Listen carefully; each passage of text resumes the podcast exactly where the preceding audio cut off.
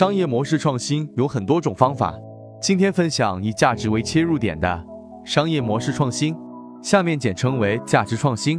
价值模式的通用盈利逻辑是将产品定位为被需求品，实行溢价，也就是我们常说的差异化定价。